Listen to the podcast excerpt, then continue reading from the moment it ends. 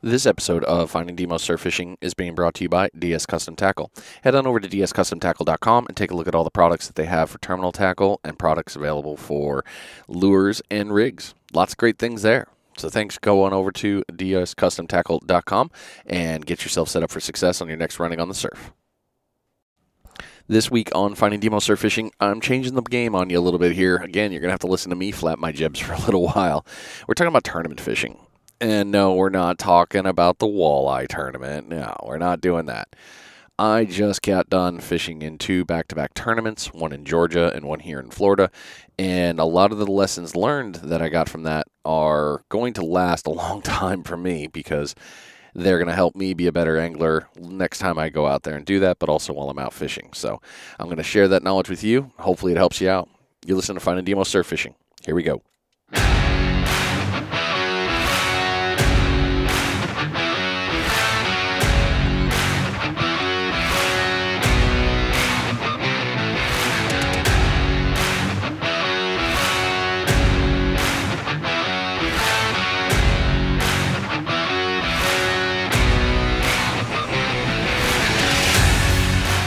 Oh, yeah. All right. New week. Lots of fun stuff to talk about. Hope you've been doing well out there, catching a bunch of fish. We got the season changing here on us. It's finally starting to cool off. That means that water temperature's coming down. More stuff going to come in there and start biting. And I'm excited for that because I love the idea of getting out there and just catching limits. But this week I'm going to kind of change the, like I said in the beginning there, change the game on you a little bit, and I want to talk about tournament fishing. So Abby and I, we traveled over to Georgia to go fish in the Kids Can Fish Foundation as a St. Simon's Island Running of the Bulls tournament, and we had an absolute blast. Granted, we did not catch a bull, and that was 100%, in my opinion, due to me uh, and some of the stuff I did. But there were some other factors too that do play a fact uh, or play, play a factor in the game of fishing that I also want to talk to you about tonight. So uh, if you haven't heard about Kids Can Fish, uh, we did an episode not too long ago. Tom and I went really in depth with uh, how he fishes and the foundation, and it got really good. And then I really saw it in action while we were there at St. Simon's Island, and I, I am fully 100% involved as much as humanly possible without being on their board or anything like that. Uh, I am now a very large, happy supporter for Kids Can Fish. So anything I can do for them, I am absolutely going to try to do. So if you didn't know with Kids Can Fish, that is a foundation. They are a 501c, uh, 501c3, I believe it's a proper code. I don't have it written down, so uh, don't get too mad at me there. Uh, but they are a great organization that is out there helping kids get out and fish when it comes uh, with camps, equipment, gear, stuff like that. You're going to see more of their stuff coming up here uh, near in the near future with camps and other things that they're traveling. They can't be everywhere yet. Uh, maybe one day we'll be lucky and we'll have them international, which would be really cool. But Tom and Caroline and their whole family have been pouring their heart and soul into this, and it, it really shows. While we were out there, the whole Lewis family was out there supporting the entire operation and the everything that went with it.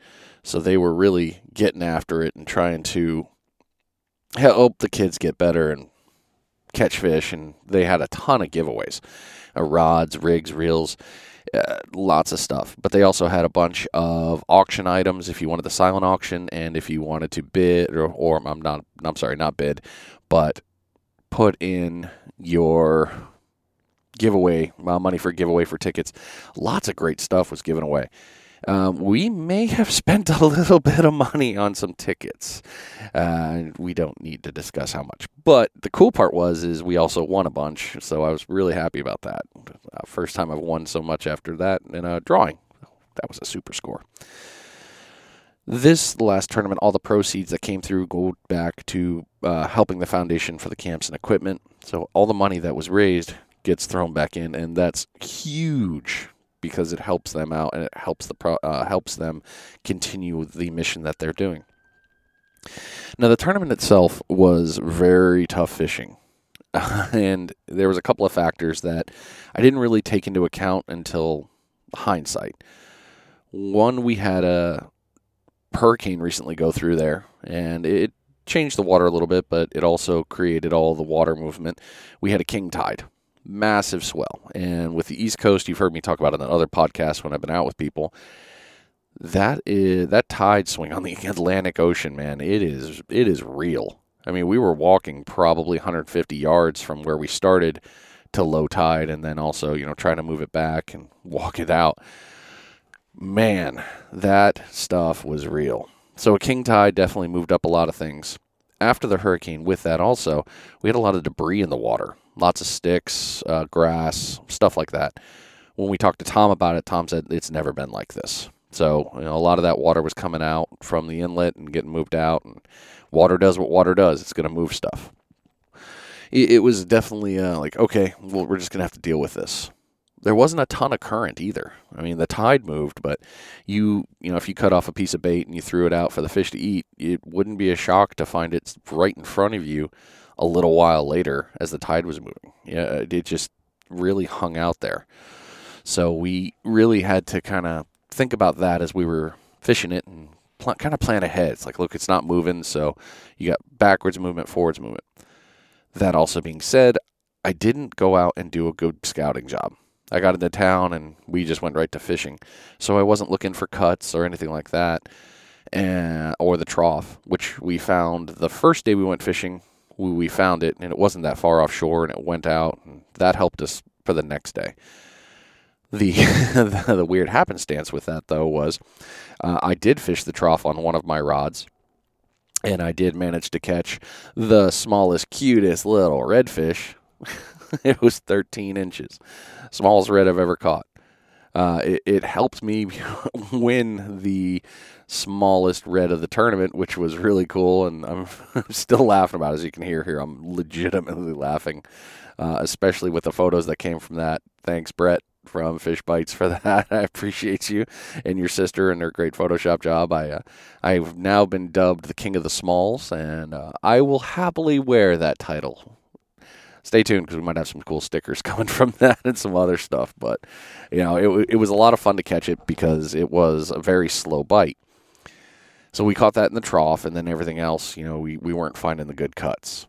Now there were plenty of fish caught. Uh, I believe it was somewhere around the lines of ten, maybe fifteen. It, it was it was tough fishing for everybody in that zone.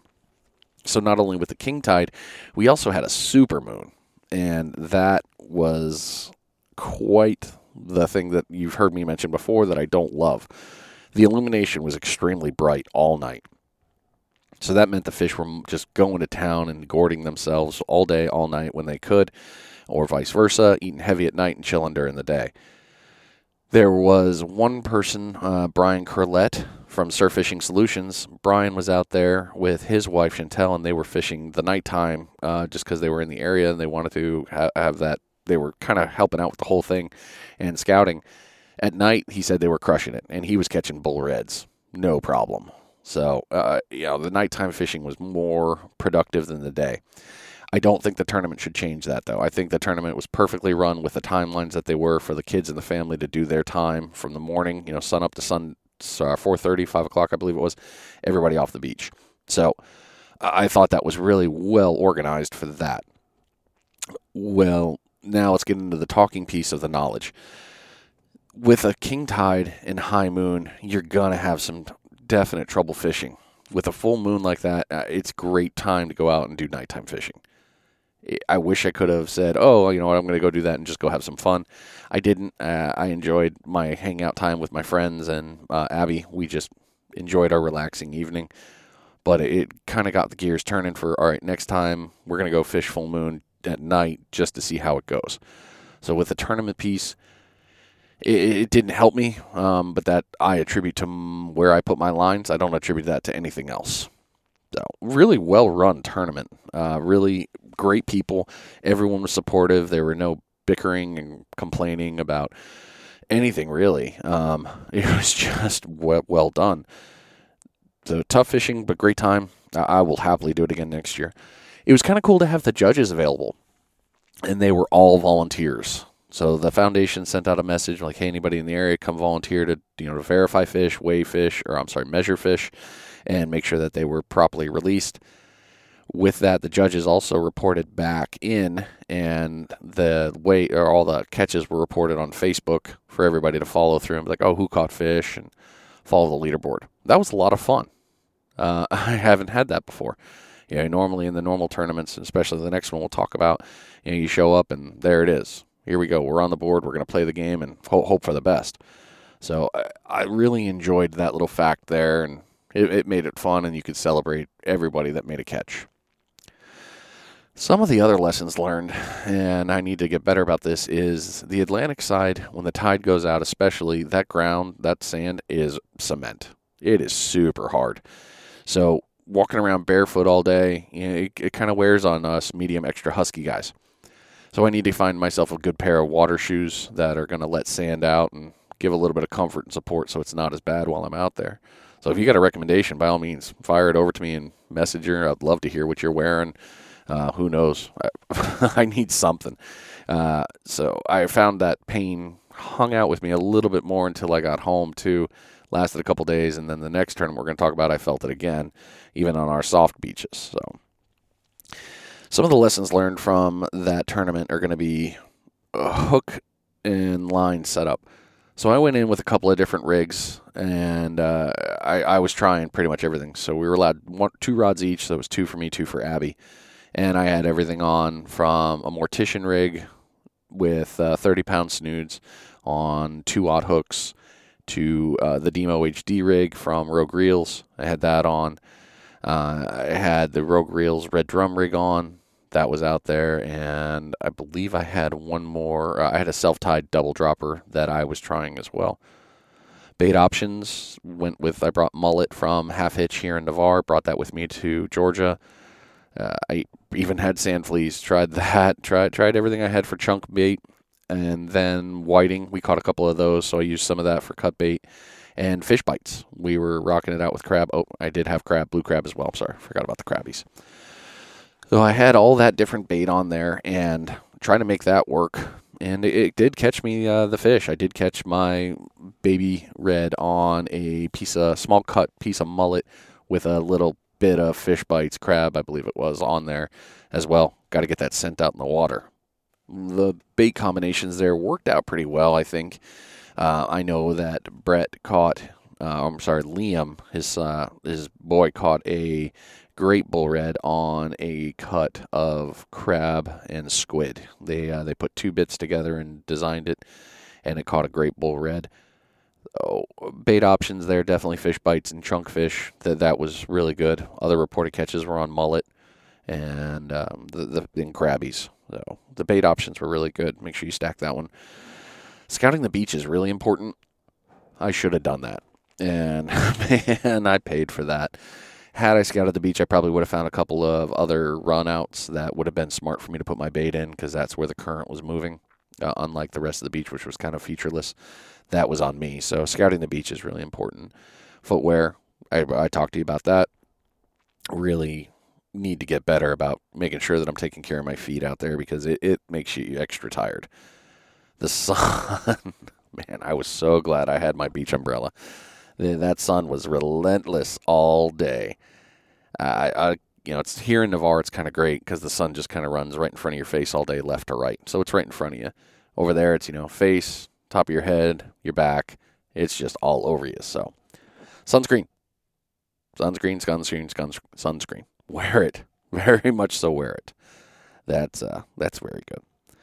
So the end of the tournament was a uh, we all got together and did the did the awards, and it was great. I mean, watching the kids win, watching the guys win, the Calcutta with 37 spots on this red drum it was so cool, and the money was huge. Uh, you know, they, they took the proceeds and they took their bit that they needed for the foundation, and then the anglers got theirs. Really, really good prizes. So next year, we're definitely going to fish it again. I can't wait. I want to help them with that and support, and uh, I look forward to getting back out there with Abby. It's it's going to be a lot of fun. So, if you're looking at it, don't forget mark your calendars for next October. They're going to start opening it back up here pretty soon for uh, tickets. I think they're going to keep the size limit low for people. They want to keep it enough that people can get in, but not so much that it's uh, super crowded on the beach. So really, really great time, and I'm very thankful that Kids Can Fish is here and that uh, they're running this tournament. So it was, it's going to be a good time, and I, I know they're going to continue to do really great things. This past weekend, we fished the Goodbye Pompano Fall Blast, hosted by Lost Key Outdoors and Perdido Blane and it's it's nice to fish on your home turf, especially in a tournament like this. We went out after Pompano and Whiting were the two categories, and then the junior category was straight Pompano. We went out there and got after it. What I did not expect was the bite to be that difficult. It was a super challenging event. I, I just I don't know. I don't know the good words to say here. It was just a hard fought weekend and you uh, you really had to have your game tight to to find some and just get it done. Lots of lots of anglers, lots of people showed up to the weigh-in, and plenty of fish were weighed. But in the end, the winner was a four pounder, and it was a pretty four pounder. Uh, second place was a heavy three. I believe third and fourth were threes and twos. So re- really good, really good fish. And the anglers that caught them uh, all said the same thing. You know, tough fight, tough fight. It, it ended up working. So, congratulations to them. Super, super awesome. Uh, the winner actually was not too far from where I was fishing.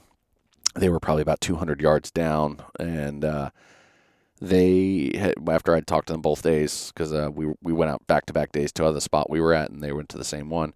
Uh, they'd even said, "It's like, man, you know, there's it's like it's hot and then it's dead, hot and then it's dead." So uh, it wasn't. It didn't matter where you were. It was hard fighting in reality, it was uh, it was really fishing. It was definitely not catching. Then all throughout the area, with this tournament ran from Alabama all the way to Panama City Beach. Lots of uh, lots of people into their normal honey holes were reporting the same thing. Very limited catches or smallies, and it was just a constant constant battle. Well, we went out with a group. We had the East Coast guys come down. We had the sinker guy. He was with us. Uh, Barry from BS charter, charters over there in the uh, Augustine area. Uh, one of the other friends of ours, Dustin, he came out uh, from the East Coast and fished, and Justin Reed Fishing, he was out there. And our day started off in the spot that Justin and I were pretty sure was going to produce fish. It's it's been consistent for him and I. It's kind of a zone we we fish in. Well, it was a barren desert. Well, I didn't do the one thing that I always ask charter people about or anybody when I'm on the show. I always ask, you know, hey, if you could, if the bite's not on fire, what do you do? Well, the normal answer is move. Okay. Well, I didn't take that advice. I was being a very lazy, lazy fisherman, and and that's just not cool. That was really short sighted on my part. Well, thankfully, we had Chip the sinker guy who had no problem saying, "Look, we're moving. This is what we're doing. I'm going for a walk." And he did. He got in his cart and started pushing and just started seeking. Well, that paid off. He found a great spot. He started fishing it and texted us said, "Hey, get down here. Let's go." And we did. Well, once we got there, um, there was a small section that was probably about two to three yard uh, rods wide of really hot fishing. So if you had your rods in that sector, you were catching, and they were putting on a clinic. They were catching pompano of keeper size and heavier. They were catching. Uh, we caught a black sea bass. Hard to believe that. That was a fun one. A couple of mangrove snapper. Well, where were these things coming from? And then, well, then the rod really started bending, and uh, Dustin caught himself and Chip, they both caught themselves some serious permit. For our area, I i have heard they're bigger, but they were catching keeper permit, and it was a sight to see. I hadn't seen it done yet. I hadn't seen. I've never even really seen a permit that size up front, or uh, in reality, I've seen it plenty on Facebook, but yeah, never, uh, never there at the beach. So it, it was pretty cool to see that happen live. After all that was said and done, uh, we all were pretty happy, and we fished into the evening. Same thing. We we caught our our limit. Pretty much everybody caught a limit, and uh, we had some fish to weigh in. Well, turn it around. We went back out the next day, the same spot. The sun came up. We caught three pompano, I believe it was, and then barren desert for the rest of the day. That hurt the soul. Unbelievably hurt the soul. We were dropping it in the same spots, same bait, changing bait, all these changing rigs, changing beads, changing floats, all these different tips, trips, tips, tricks, tactics. There's the words. We did all that together, and no, they were not having it. The fish were just saying, "No, that's a cool story, bro. I don't. I'm no, I'm not eating that today." So it made for a very, very painful Saturday.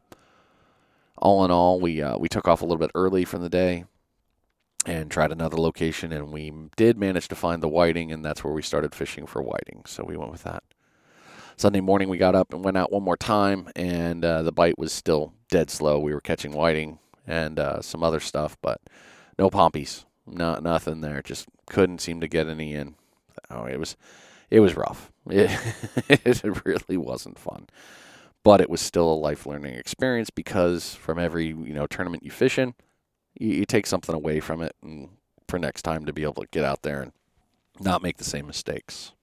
With that being said, let's go ahead and get into lessons learned there, shall we? One of the biggest lessons learned was bait diversity. Now, I've said that a hundred probably different times in numerous different episodes. Bait diversity is key, and we had it. We had everything with shrimp, crabbies, fish bites. We had all the different flavors. We had sand fleas. I mean, we, we had anything you could really use normally. We even had clams. We were throwing that out. The East Coast guys brought their clams. They love those things. They brought them over. Friday, man, it worked great. You know, we, we were we were crushing them on crabs, crab knuckles, and crab fish bites. It was it was game on. There there was no stopping that bite. It was great. Saturday, not so much. Changed it up different ways. Tried shrimpies. Tried all these other ones. We couldn't get the pompies. We, I mean, we were getting other ones, but we just weren't getting the pompano. So, bait diversity was really important that day. I, uh, you've heard me talk about it before, and I just mentioned it before, but we were using crab knuckles. Chip, uh, the sinker guy, he talked about crab knuckles probably over a year ago. Uh, and he introduced it to me and showed me what to do and how to do it. And I was like, okay, it makes sense. And then I started doing it and I was catching fish. So crab knuckles were just the way to go. And we were using them and it was working. Saturday and Sunday, it wasn't working. it was kind of depressing. But we still, you know, we did that in shrimpies. So uh, the lesson I did learn with the crab knuckles was I normally get mine if I can't get fresh, which is normally more often than not because I haven't really been pushing for it. But uh, I normally go go to Winn Dixie and go grab the blue crab that they use for gumbo. They have them in the freezer section. I'll cut those up and use it, and it, it's worked pretty well. Well, now I'm going to start getting live blue crab. Uh, try to catch it for one, but also, you know, I'm going to try the local bait shops here and see if I can't get my hands on it or the local seafood markets. It worked really well. So I now know it, right? You got to get live and dead. Kind of like how shrimp is fresh dead or fresh dead frozen, that, that sort of stuff. Yeah, it's the same thing there with the, for the crabbies. Important little tip and trick there. Hooks and rigs and all that, man, it it's a tough call on that one because uh, I was catching pompano on my salties pompano rigs. I caught one on the brand new floats that he has. Uh, I was catching them on my mortician rig uh, that I have set up. Uh, I, you know, my green get 'em rig beads. The those I was catching them with that. So it's it's kind of a crapshoot, really. It, it, to me, it kind of really came down to bait on this one, uh, not so much the floats. They seem to be attacking, but you can definitely get on them for that. The other side was definitely targets and zones. Very, very heavily had to play the zone game, and accuracy and casting was ridiculously important this time. Normally, I don't really play the the uh, the accuracy game. Uh, I, I, need to get better at it. I'll admit that. and I know it's important, and somebody's probably rolling their eyes like, "Oh, you got to be accurate, or you know, you're not going to land the fish." So we had a couple of circle, a little couple zones there that were very productive. And if you kept it in that zone, you were lights out fishing. If you were out of it, you weren't catching. So uh, accuracy after finding that spot, very very key. So make sure you're hitting the same place over and over and over. So that that's something I definitely need to work on and keep going with. So the lesson learned there: keep the bait. Fresh bait is a lot better than some of the dead frozen. Try to keep up with the bait on that, and uh, make sure your fish bites are cut and ready to go because once it's off, you got to get it right back on. Footwear, I mentioned that from the SSI. My feet were still hurting from the week prior uh, due to just constant walking on that hard stuff. So footwear, um, I need to find something that is also going to be better than my flip flops because you know you're walking and you're trying to keep your toe in there and keep the flip flop attached to your foot. So I need to find something that's going to hold up better and just stay on without, I don't know, sanding my feet raw as you walk. That's that's definitely an important piece for that. Other than that, it was zones, bait, footwear, sunscreen, always important. Water, extremely important considering we were out there from sun up to sundown. So you got to make sure you're hydrated, food, be prepared for that. All that stuff put together. With the sunscreen piece, uh, I know a little bit slide uh, slight off track here, but uh, something I wanted to talk about with that is you know you put sunscreen on your hands, it's going to get on your bait. That's not exactly ideal, and probably a pain in the butt. So, what an idea is, you know, if you got it, get those hands re-clean. You know, use the sand to exfoliate, they try to get that oil that oil off. One of the things I do at home before I leave, I put the sunscreen on and then I wash my hands with Dawn. You know, it's a degreaser, get it all off there. Um, I do have some orange oil wipes that I use for my RV business that I had in the car. I used that as well, but that was to get the oil off, and then I uh, basically took a piece of fish bites, probably a two, three inch piece. Uh, I wet it and then I smeared it all over the bottom of my hands. So basically, in, hoping that the process would put the scent from the fish bites on my hands and uh, not the sunscreen, no oils there, and then rinse my hands off, and I was good to go. So, uh, kind of a trick I've been using is that to try to get the smell off. I, I don't know if it helped or hindered. I think it helped. I hope it helped. But uh, yeah, I don't have the, the perfect answer for that. But if anybody does, I'd love to hear your thoughts because hell, it's only going to help us all be better. So, in the end of it, a tournament is a marathon, absolute marathon if you're doing a couple day tournament, and you got to be ready for the long haul. So, uh, prepping ahead is really smart. Food, snacks, water, sunscreen, footwear, bait, plans scouting the beach, having an idea, going out with a team, all, all of that stuff really plays into a great factor for you to think about. And it's definitely worth planning ahead.